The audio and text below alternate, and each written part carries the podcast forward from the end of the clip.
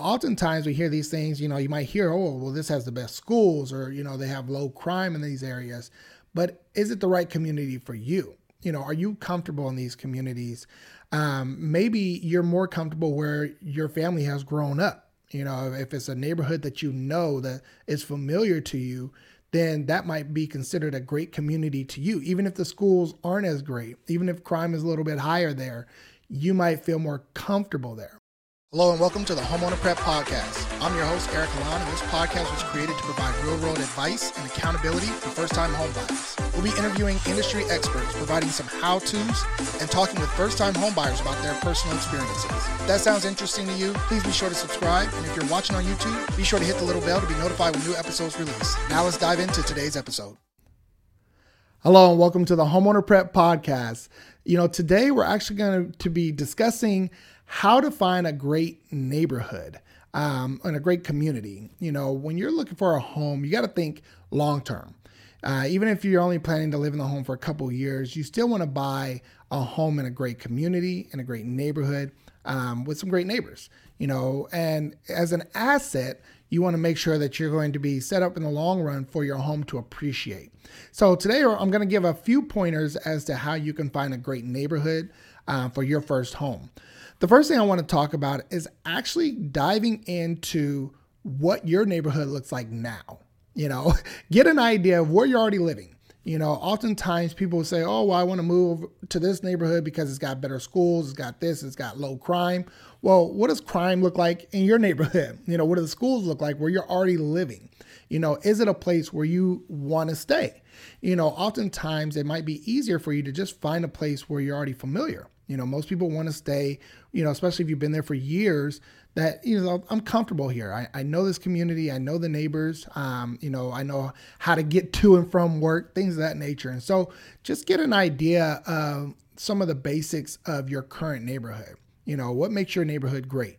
Because sometimes it might be better for you to stay in the community you're already in than to go and find a, another community. You know, the saying is, you know, the grass is not always greener on the other side, right? So you want to make sure that you just get an understanding of your current neighborhood, see if it's a place that you want to live in long term.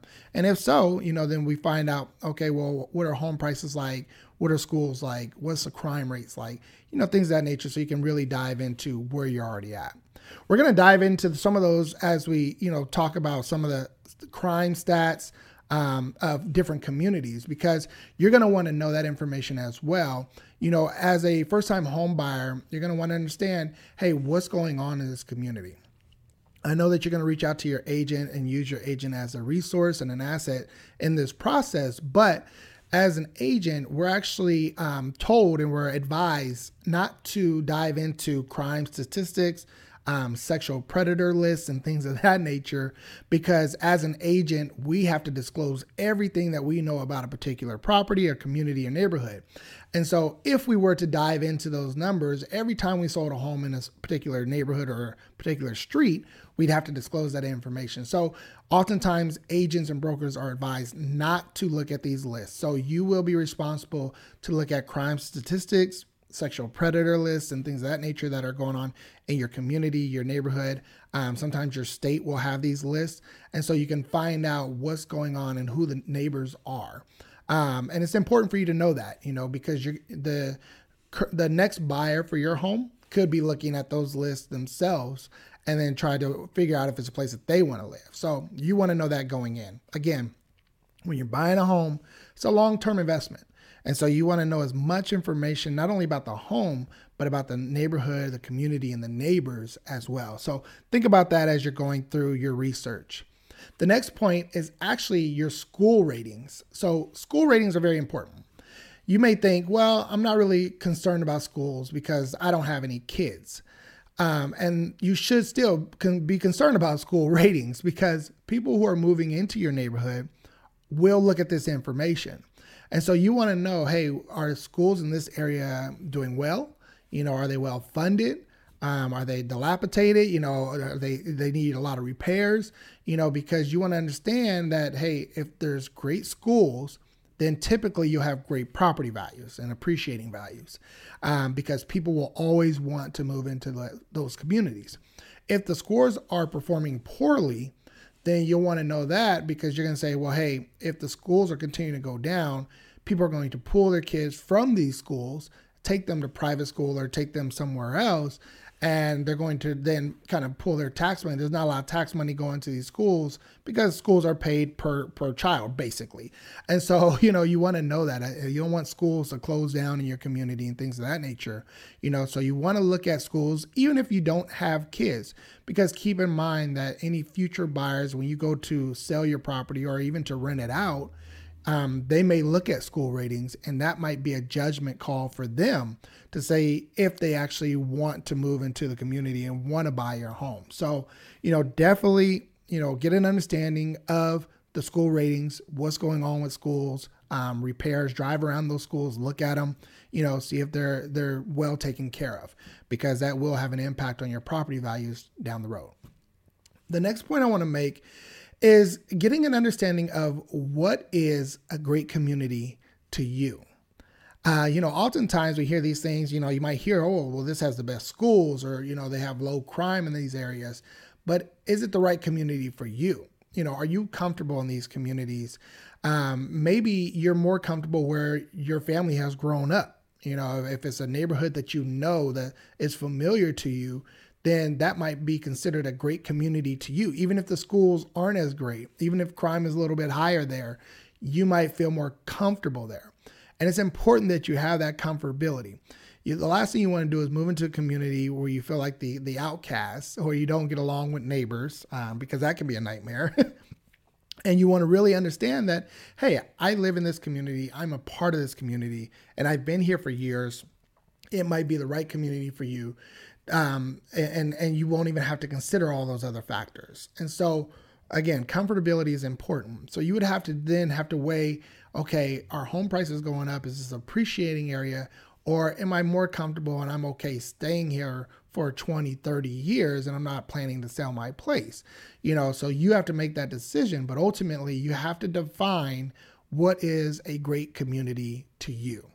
Um, again, don't take you know the outside influences of all these different factors and say, well, this is what makes a great community, and then you move into that community and you're uncomfortable, um, and, and you, you never really build relationship and rapport with other folks in that neighborhood. So that that may play a major part in your decision of deciding if it's a great community or not. As I say that, you should still ask around. you know, yes, define the community for you but still ask around if you're looking at different communities and neighborhoods and you're you want to get out and talk to folks see what's going on in the area. Um, you may want to talk to the neighbors. I know that's like you know the a, a 1970s and 80s thing but talk to the neighbors you know? Don't just you know as you whatever community you're in you know don't just drive into the garage and and drive out you know talk to folks find out what's going on in the area, find out how long they've been in the area. They may have some great insight as to what makes a great community or not. You know, what where are the problems at in the in the neighborhood? You know, um, who's renting, who's who's owning. Oftentimes, you know, renters are seen as uh, they're not going to take care of the property or they're kind of in and out more so than homeowners. So if there's a lot of homeowners on your street, it can make a big difference. And you might be in a neighborhood that some may say, well, you know, it's not really the best neighborhood, but your street is is a great street to be on. You know, there's no crime. There's a lot of homeowners. Uh, you look at the yards, and everybody's taking care of their yards and their homes and things of that nature. And so you may be on the best street in the neighborhood.